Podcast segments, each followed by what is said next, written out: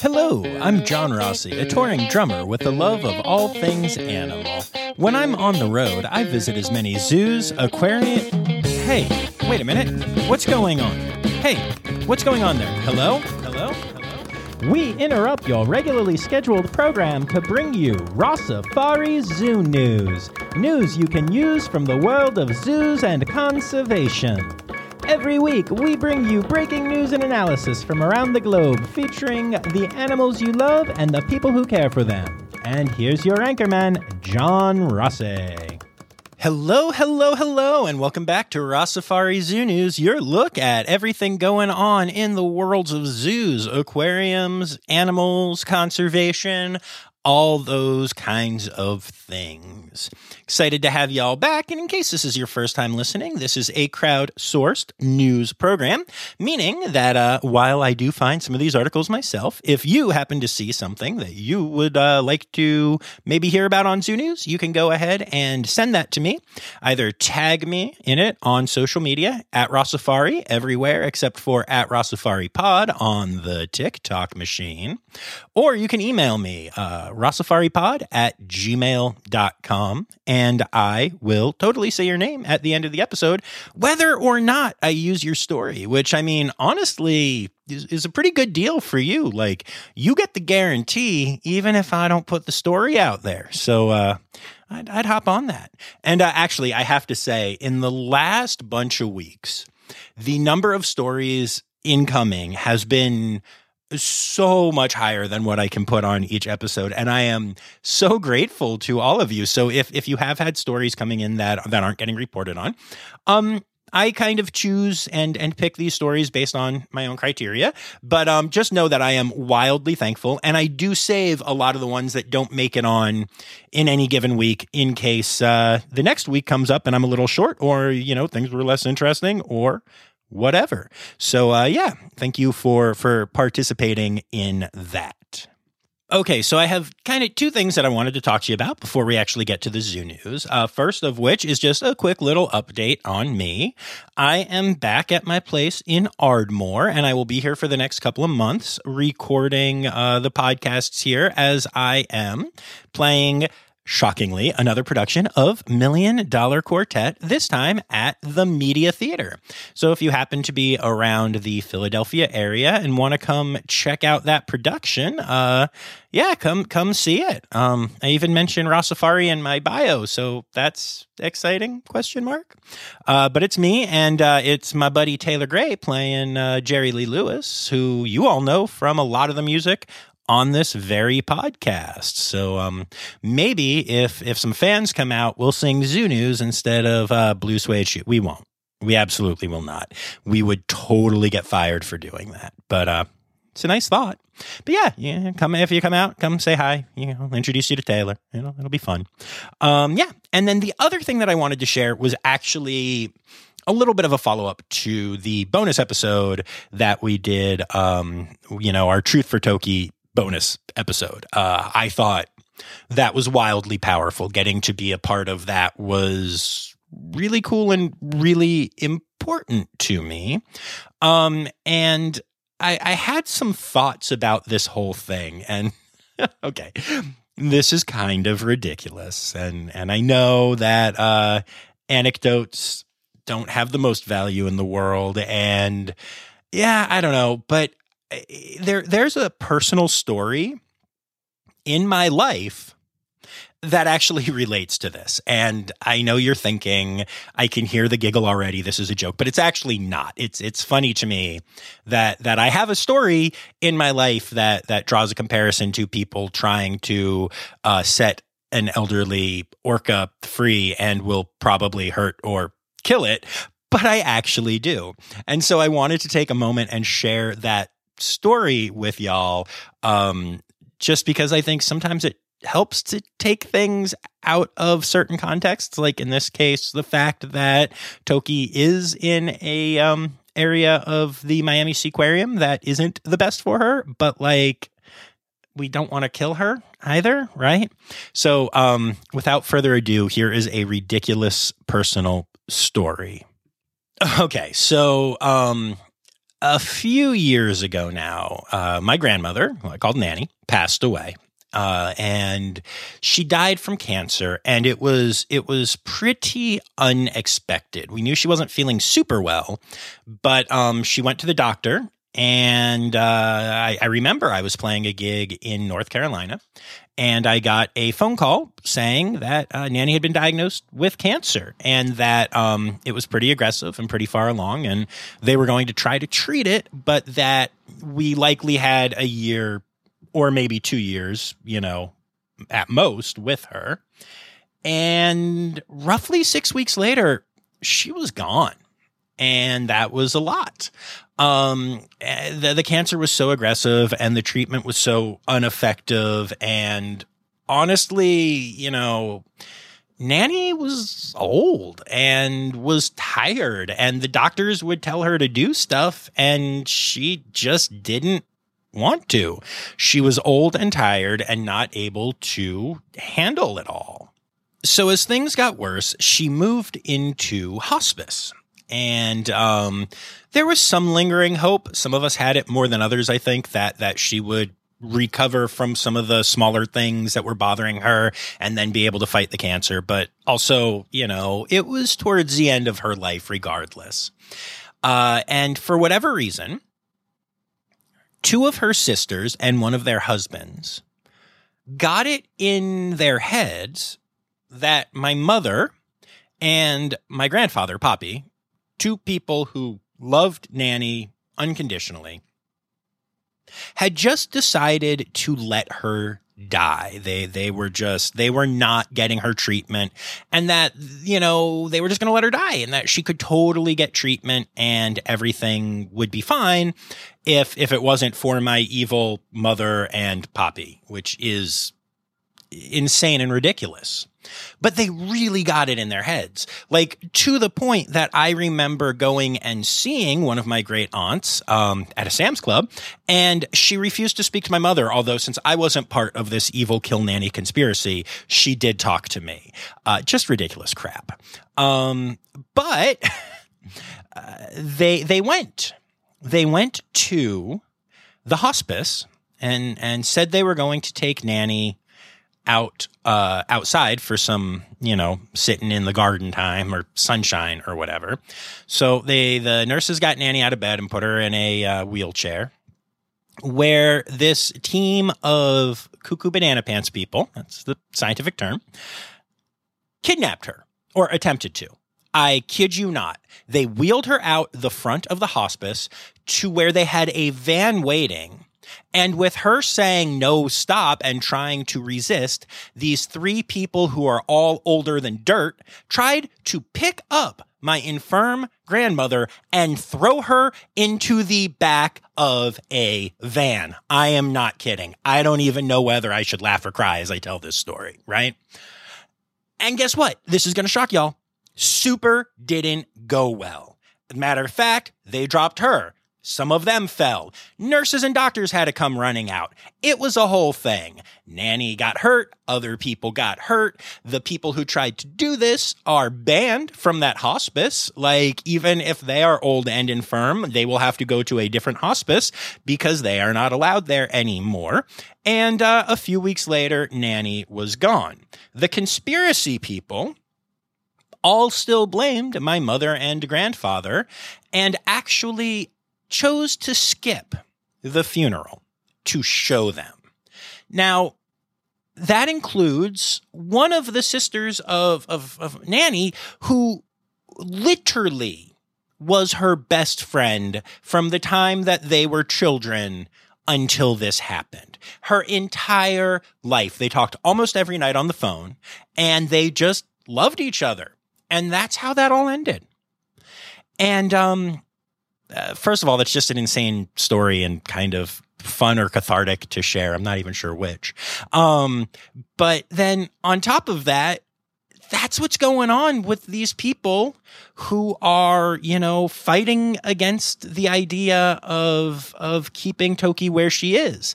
The idea of breaking her out of her pen and throwing her into a van, in this case, a sea pen, um, you know, in the Pacific Northwest, uh, and and injuring her as they throw her in and stuff because of the transport and all that other stuff. It, it's just, it's just ridiculous. And I just, I thought about that story and I wanted to share it with all of you. And, and I know we're over ten minutes on the intro and I apologize, but, um, yeah, that, that story just really came back to my mind right after I did that interview.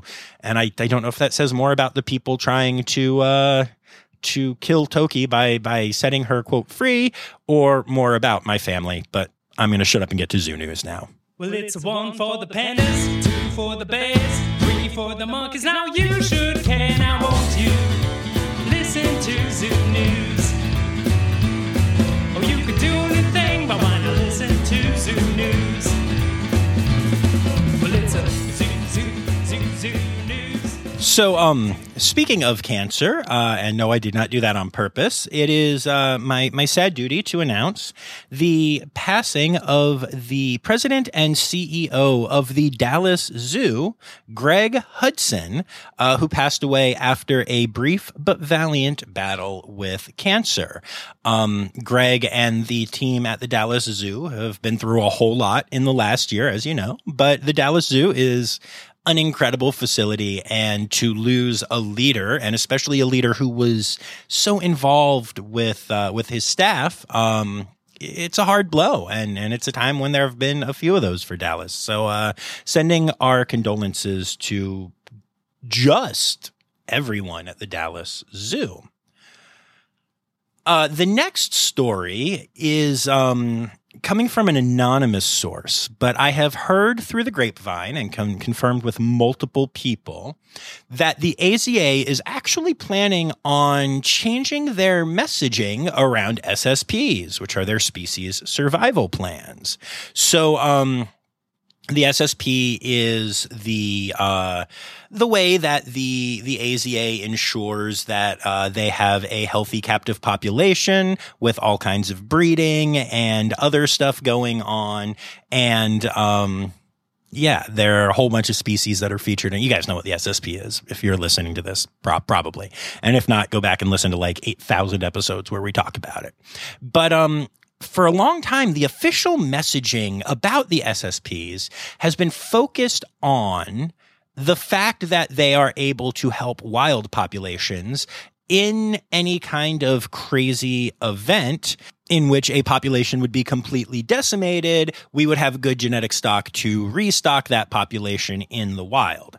However, what we know is that animals that are raised in captivity, unless they are done so for a very specific uh, re-release program, raised a certain way, whatever, um, are not good candidates for re-release. It's not like if tomorrow lions went extinct, we could take all the lions from the zoos in the A Z A, stick them in Africa, and boom, lion population.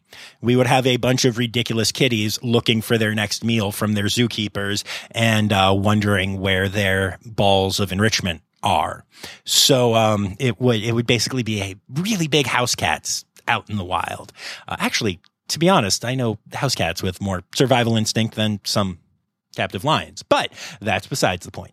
Um, so yeah, so they are moving away from that messaging and are going to really start to focus on how the S S Ps provide good genetic diversity in captive populations and also ensure that zoos don't have to take animals out of the wild anymore, which is a really important part of the messaging of, of zoos and aquariums nowadays that, that gets lost, I think, a lot of the time.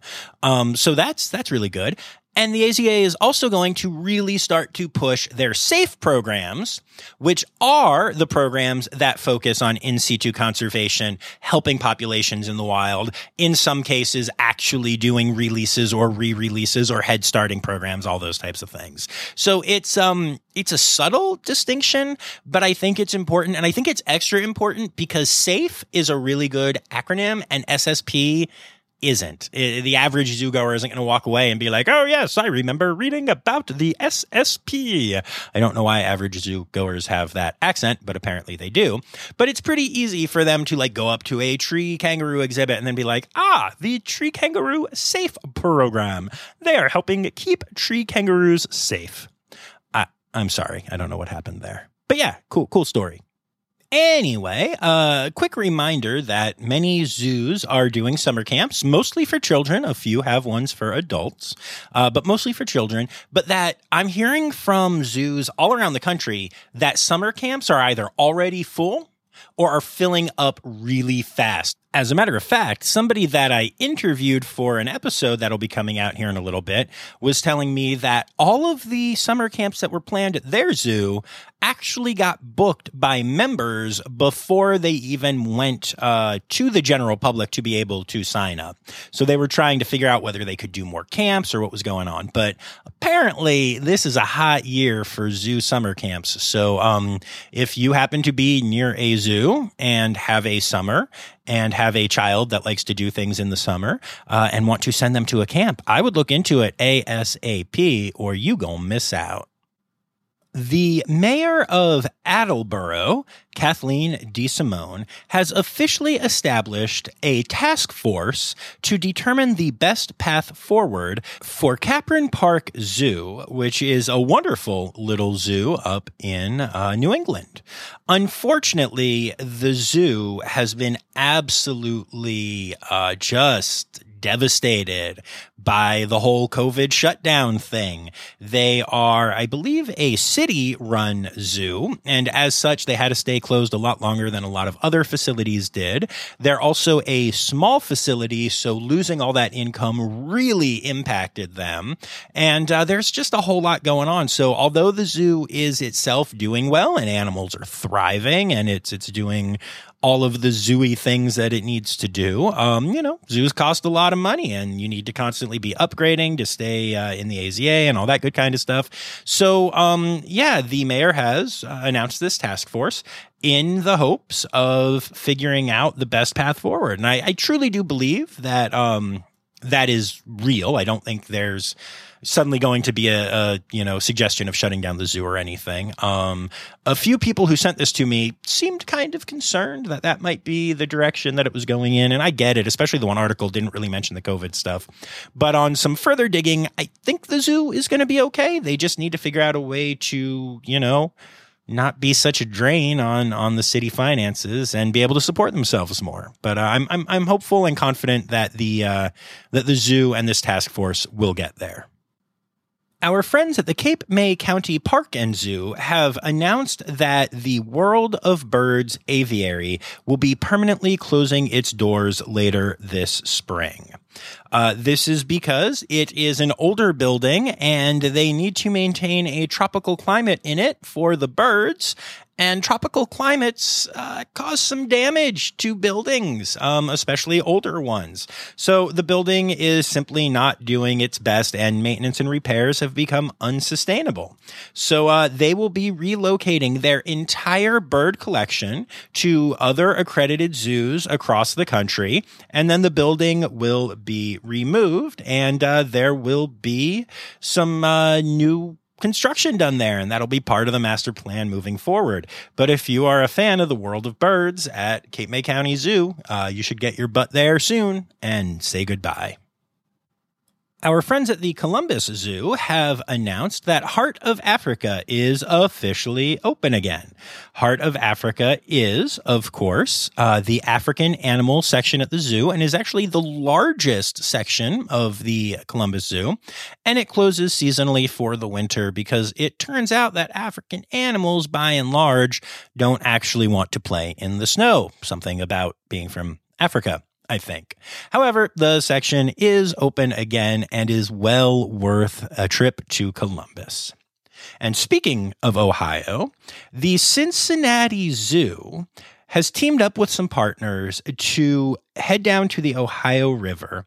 And last week, they removed four thousand one hundred fifty-three pounds pounds of trash from the banks of the Ohio, including one hundred thirty-one bags, four propane tanks, four five-gallon buckets, one hundred seventy-seven pounds of plastic, eighty-eight pounds of scrap, sixteen and a half tires, a semi-tire, which I assume they mean semi-truck because I don't understand what's the difference between a half tire and a semi-tire otherwise, uh, and more. The point is that there are a whole lot of people shoving a whole lot of crap into the waterways, and it's really, really not acceptable, really frustrating, really annoying. But how cool is it that the Cincinnati Zoo is out there doing the thing? I love it so much. And actually, you know what? We're, we're going to stay. We're going to stay, not not at Cincy, but in Ohio for one more story, because the names of the Toledo Zoo polar bear cubs have been announced, and they're awesome. So there are two cubs, and their names are Kalu and Kalik. Uh, the names mean thunder, which is Kalu, and lightning, which is Kalik. And these little bears are starting to show some serious personality. Kalu is larger and uh, for a long time did not want to get into the pool. But Kalik, who is smaller, is also very brave and a great swimmer. So um, they are now going to be getting used to the outdoor exhibit. Uh, they've, they've been, you know, B T S with mama. But yeah, now they'll be getting used to the outside. And uh, by the way, that whole area had to be baby-proofed, which is an adorable concept. Um, and then later this spring, guess what? They're going to be on display, y'all, so you can head to Toledo later this spring to see polar bear cubs, also known as polar bearlets, but only on this podcast. The Santa Barbara Zoo in California has announced that they are going to be uh, opening a new exhibit with a species that is returning to the zoo soon. It's a species some of you may have heard of before. It's called a red panda. They're getting red pandas. I'm so excited. And actually, the male red panda that is going to be on exhibit at the zoo has already headed out there to live behind the scenes and get to know the keepers and everything. And guess what? It is Sandy, the male red panda that was born at the Trevor Zoo. So really exciting to see Sandy off and, and living his best life. And um, yeah, I can't wait to see this exhibit. And, and, you know, they're getting a male, they're getting a female. Hopefully they'll have breeding going on. So really exciting time for the Santa Barbara Zoo and red panda fans, fandas like me.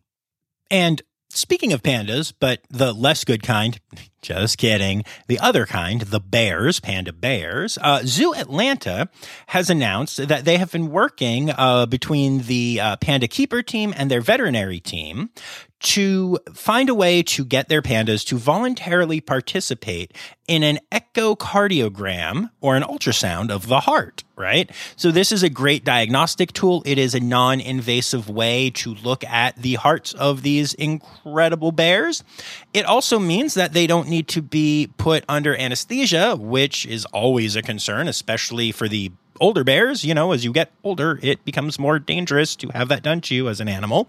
It's uh, for you humans that listen, which I assume is all of you, uh, it's it's a lot less of a concern to do human to human. We we understand the science of it very well.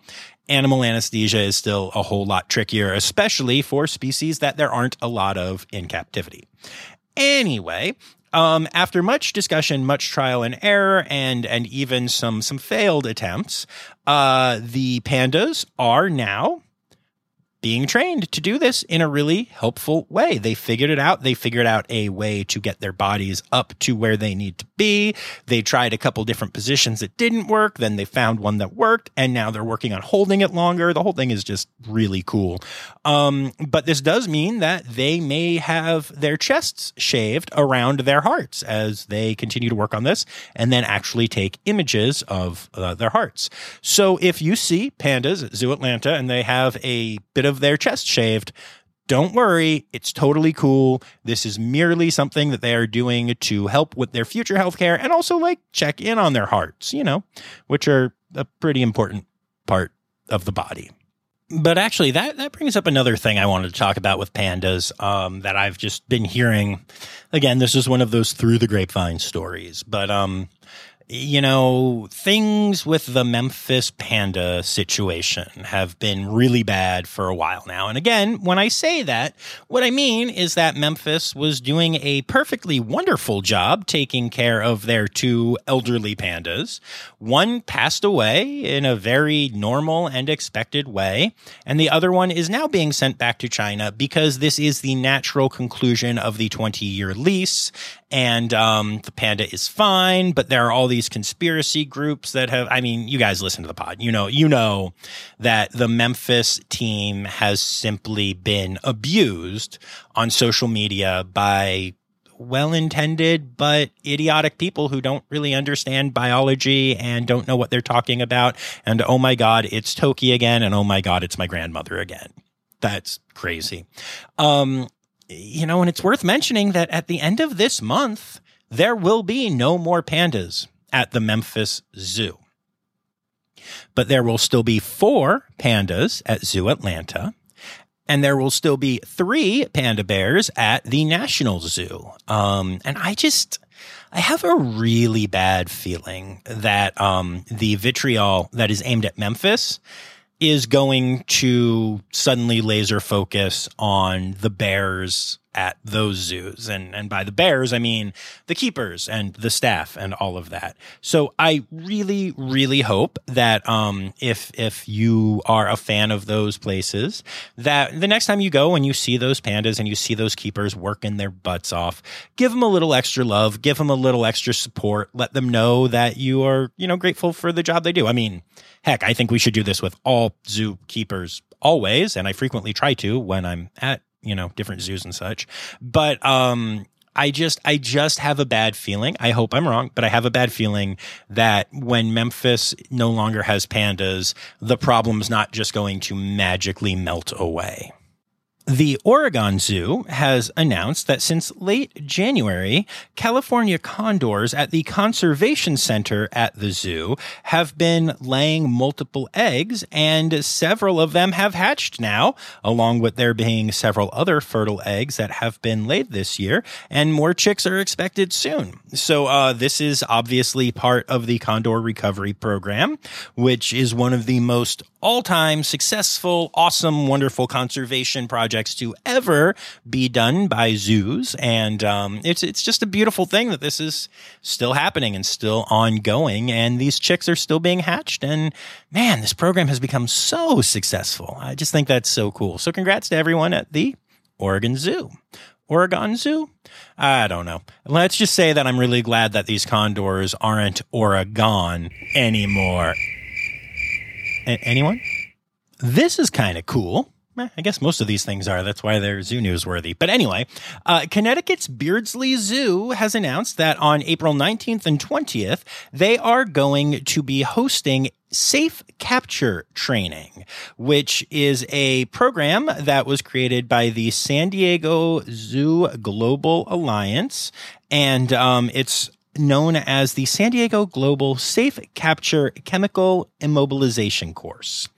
Uh, the course runs from eight to five both days, and class participants will be outside of a building at the zoo training with delivery apparatus that looks similar to handguns and rifles. So, first of all, if you happen to be in Bridgeport on April nineteenth and twentieth, don't worry, there isn't a zoo coup happening.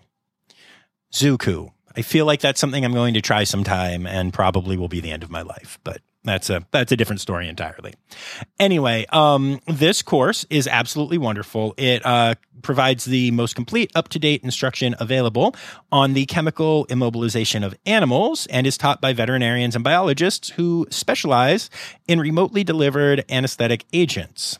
Um, and in case you're wondering why uh, this would be a thing, well, the objective is to handle an animal that is not acclimated to human contact in a manner that inflicts the least amount of stress and adds a safety factor for both the animal and the human. The training is not just for the staff at Beardsley Zoo, but is actually for um, staff from a number of zoos in the region. And if you can't tell by how I said a lot of those words, I got that directly from a press release from Beardsley. So thank, thank you for sending that to me and not making me paraphrase at all. The Tulsa Zoo has announced that Jeannie, the zoo's forty-three-year-old southern white rhinoceros, has begun her end-of-life care monitoring due to advanced age and declining health. Um, so she has been at the zoo for forty-one of her forty-three years and is loved by the staff and fans alike. And um, she is the matriarch of the crash, and uh, that's going to make it interesting to see who steps up once she is gone. But really, the really beautiful part of this is that the Tulsa Zoo has announced this now, while Jeannie is alive. So if you are a fan of the Tulsa Zoo and you know Jeannie, you have a chance now to go out and say goodbye to this, this beautiful rhino. And I think that's really cool. I love when zoos do this. Whenever I see it, I will give them a shout out on Zoo News. Thank you so much for your transparency and also for giving people the chance to come and say goodbye. I know that's not, you know, something that can happen all the time with animals, but I feel like especially when it is a charismatic animal and especially when you can see it coming, that uh, it's it's just an incredibly kind thing to do to the people who do fall in love with these animals. As, as well as, like I said, it's just a great example of transparency. Mad, mad props to the Tulsa Zoo. And also, for those of you who listen in the zoo field, please suggest that your facility do this. I think this is awesome. The Oklahoma Aquarium, who y'all know I absolutely love, has started to post their weekly field trip forecast. This is simply a way to look at how many students are expected to be showing up at the aquarium for their field trips, and they even color code it. So uh, this was um, from last week, and if you wanted to go on April tenth, there were only going to be fifty students there on a field trip, so it got green. Uh, April eleventh, four hundred seventy-five students, so that's a big fat red. On April twelfth was three hundred students, so that's yellow, and then on they went. On April fourteenth, it was five hundred seventy-five students, which is awesome for those students and awesome for the aquarium and great for science literacy. But also, I'm not sure that I want to go that day and have to fight through all those kids when we all know that aquariums exist solely so that John Rossi can sit alone and quietly with sea turtles. Hmm. I'm hearing from my editors that that's not actually the fact, and uh, they exist for a lot of other reasons, and I should be glad people are going. And I probably am.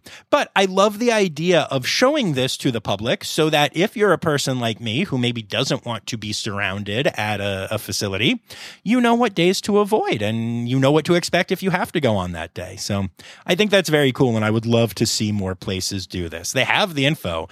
It's just the simple matter of posting it publicly. And then last but not least in the Zoo News segment, uh, there's a fun little um, story that I wanted to share, which is an A I T A on Reddit. If you don't know, that stands for Am I the Beep Hold? Uh, beep doesn't start with an A, but it's a, a word that does. And the idea is that you can anonymously post stories on Reddit and say A I T A, which uh, then lets everybody comment on whether or not you, in fact, were being an a-hole in that situation. So uh, those are a lot of fun. If you haven't checked them out, it's definitely a, a good way to waste some time. Um, but this one was A I T A for not pulling over at my coworker's request while transporting a cheetah between zoos. And the whole idea was that uh, there were some cheetahs being moved between zoos, and the cheetahs pooped in their crates in the van, and a new zookeeper couldn't handle it. And it, it's a pretty funny read, um, but what was even more funny about it is that the keeper community at large got into a debate about whether it was a true story, a true story that was being fictionalized to make it more entertaining, or just somebody seeking attention. And there was actually a lot of debate about that, which kind of got into the different strategies of transporting animals that are being used by different zoos and by different zookeepers. And uh, I found the whole thing rather entertaining. Um, And I'm not going to comment on whether or not I think the person was, in fact, an a-hole, because uh, they might be somebody that I want to have on the podcast someday. And I'm not going to insult anyone involved here, be it that person or the person who was complaining, or, you know, in these cases, someone is always the A. But uh, yeah, it's a fun little read if you want to go check it out on Reddit. Conservation, conservation, news time. Oh, yeah. All right, mates, so we're going to start this off in uh, Australia where... No. Oh, come on, Ren. What if I call it Straya like you do? No. Fine. And man, I bet a lot of you are such new listeners that you might not even recognize the voice of Wren Howell from Wildlife Sydney Zoo. Uh, her episode was amazing if you haven't caught it, and I'm hoping to have her back on for a catch-up later this year, even though she frequently yells at me in Zoo News episodes. But anyway, the Prime Minister of Australia, Anthony Albanese, recently announced a new recovery plan uh, to help save and preserve the Greater Bilby.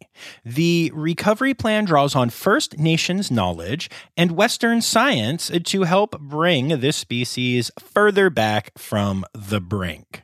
It includes activities like research and management by traditional owners, removing and managing feral species, and repairing bilby habitats.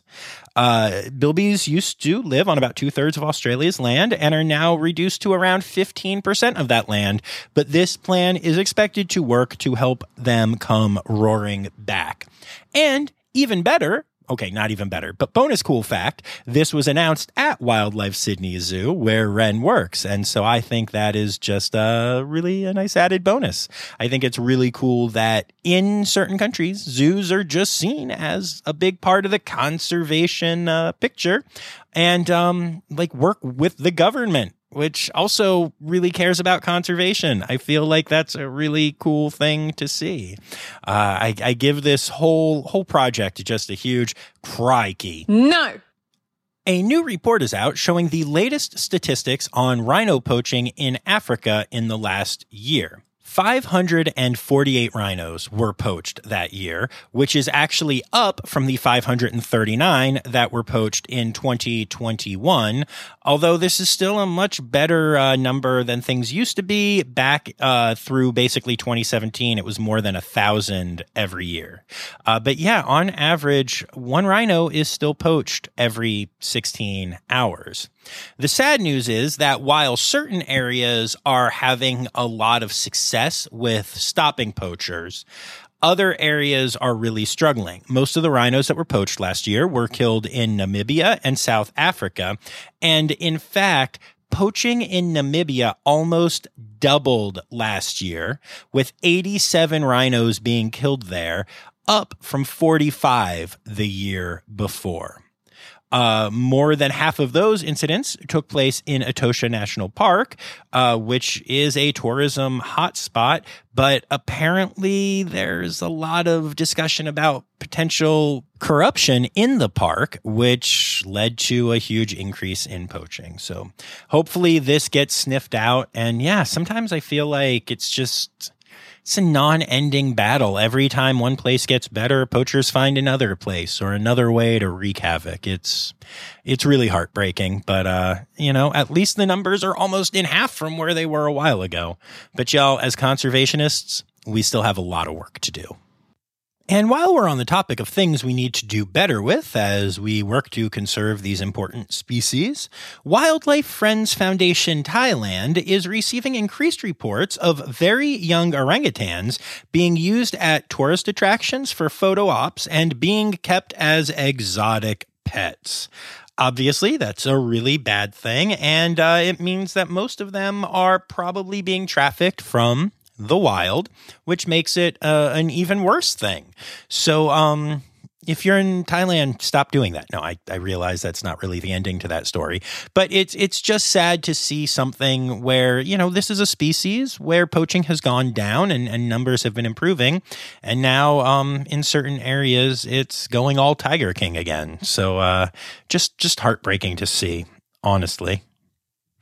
In some happier news, let's talk about our friends at Red Panda Network, who have announced the opening date of their Himalayan Habre Center.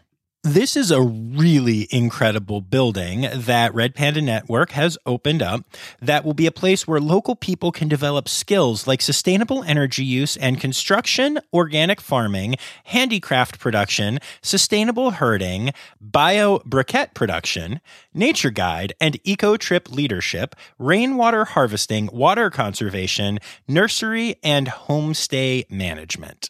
Now, you may be wondering what all of that has to do with saving red pandas, but poverty is a problem for people living in rural Nepal and an obstacle to saving threatened wildlife, including pandas. Uh, however, there is a strong connection between sustainable economic development and species conservation. Uh, a lot of the times, the people that are um, in these areas might have to turn to poaching to make money if they don't have another way to do it.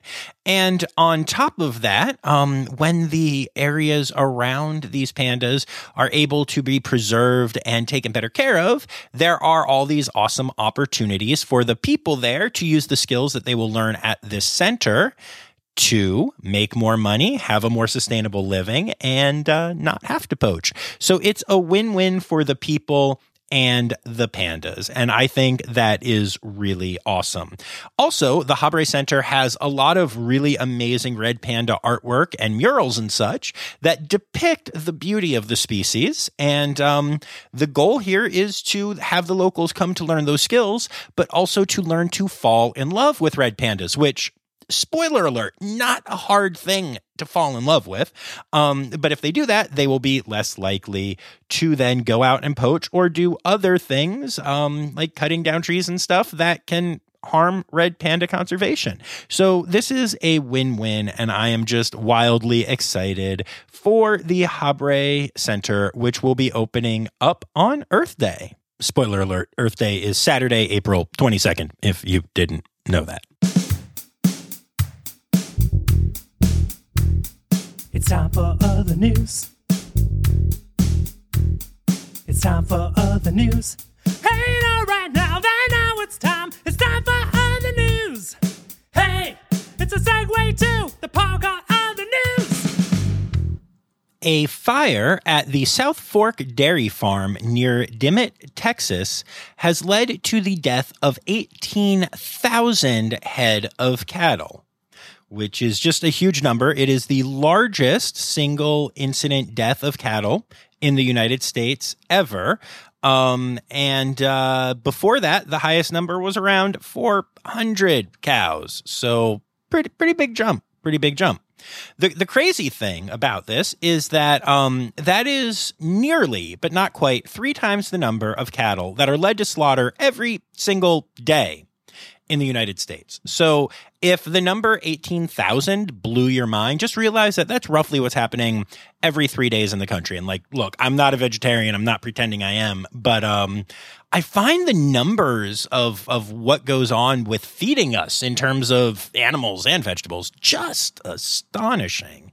Um, so yeah, the, uh, the, the state of Texas and dairy officials are trying to figure out how to clean up eighteen thousand charred cow carcasses. Um, and uh, there are all kinds of laws in Texas about how you can uh, bury carcasses when things happen. And there's all, just all kinds of stuff going on um, that that really play into this, including like all carcasses needing to be buried at least fifty feet from the nearest well.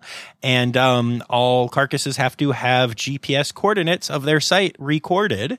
Uh, there's a debate about whether mass graves are allowed or not. So um, even though this is freaky uh, and, and sad for a variety of ways, um, it also really creates some interesting logistical nightmares for people that, uh, that I wouldn't have thought of. So um, just kind of a fascinating look at a really terrible situation.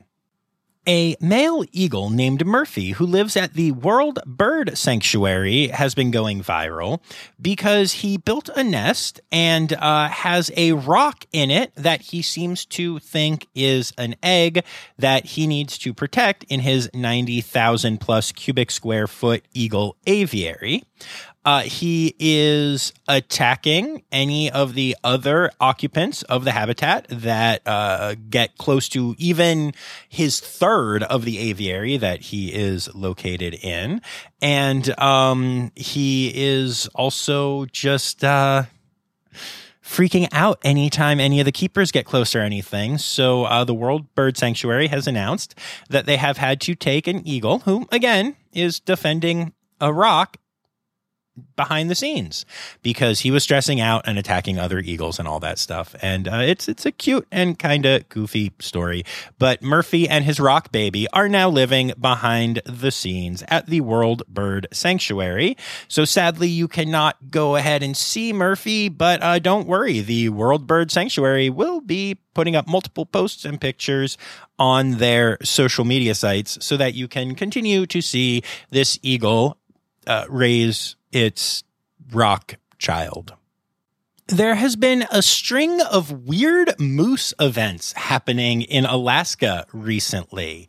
Um, a moose calf, also known as a mooselet, which that might be the only reason I'm putting this story in here, recently fell through the ice in a river in Alaska, and six humans teamed up to get ropes around its legs and save it. Now, this was a multi-hour rescue mission, but they were able to save the moose, who then did not want to leave their side, seemed very appreciative, and uh, was just wanting to hang out with them. So that's a really cute, fun story. Uh, there was another moose that needed to be rescued in Anchorage in January, a different one in Wasilla in March, a home invasion by a moose last week, which I believe I spoke about on Zoo News, and then also another moose that wandered into an Anchorage hospital lobby. Moose just walked into a hospital lobby. As far as they could tell, the moose didn't even need medical help, just happened to wander on in. So not quite sure what's going on with the moose in Alaska, but uh, they're causing some drama right now. And then last but not least for other news this week, a bear in Windsor, Connecticut decided to crash an Easter egg hunt.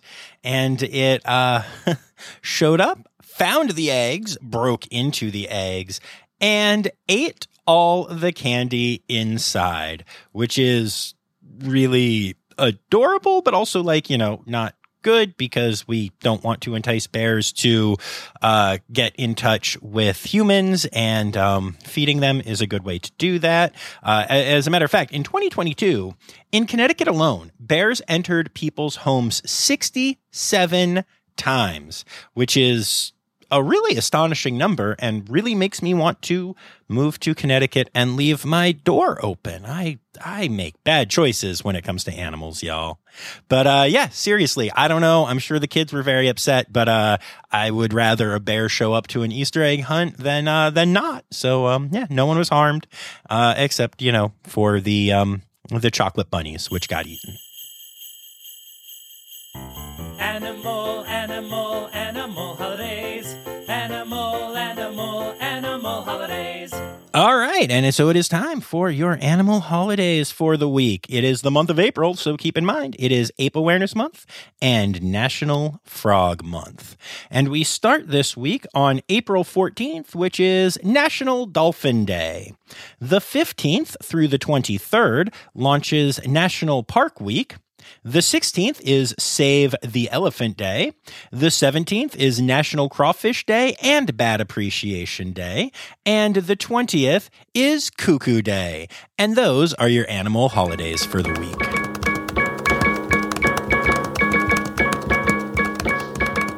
So there you have it, folks. Another week of Rossifari Zoo News is in the books. And uh, hey, make sure you stick around after the credits for a fun little post-credits scene. I'm just building my own R C U, the Rossifari Connected Universe. R P U, Rossifari Podcast Universe. I'm going to stop.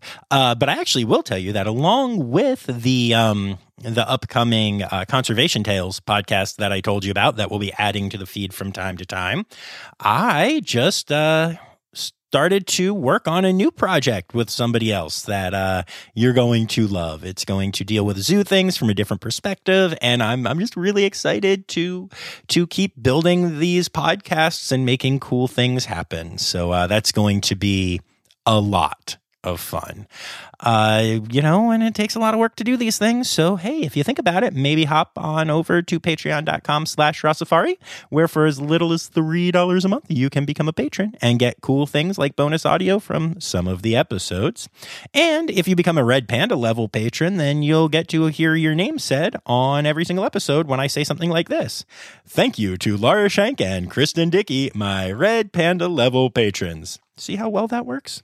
Anyway, I'd also like to take a moment to say thank you to everyone who contributed to Zoo News this week. Anya Keene, Colleen Lenihan, Kim Cooley, Kerry Kirkpatrick, Kevin Williams, Kristen Khalil, Dylan Hoy, Marianne Rossi, and Emily Rockbuck. Thank you all so much for your contributions. And remember, friends, the words newsy credits backwards are Steiderk Yeswen. The Rossifari podcast is produced, hosted, and engineered by John Rossi. Editing and fact-checking by John and Doctor Zoe Rossi. Our theme song is Sevens by Nathan Burke, performed by Nathan and John. Interrupting John theme and additional voices by Taylor Isaac Gray. You can reach John directly on Instagram and Facebook at Rossifari or by email at rossifaripod at gmail.com. Rossifari is part of the Daydreamer Media Network. Now, stop listening to me and go visit a zoo.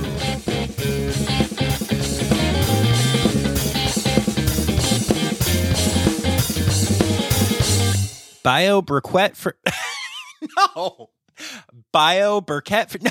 yeah! Okay, okay, okay. You can say this. Uh, bio briquette.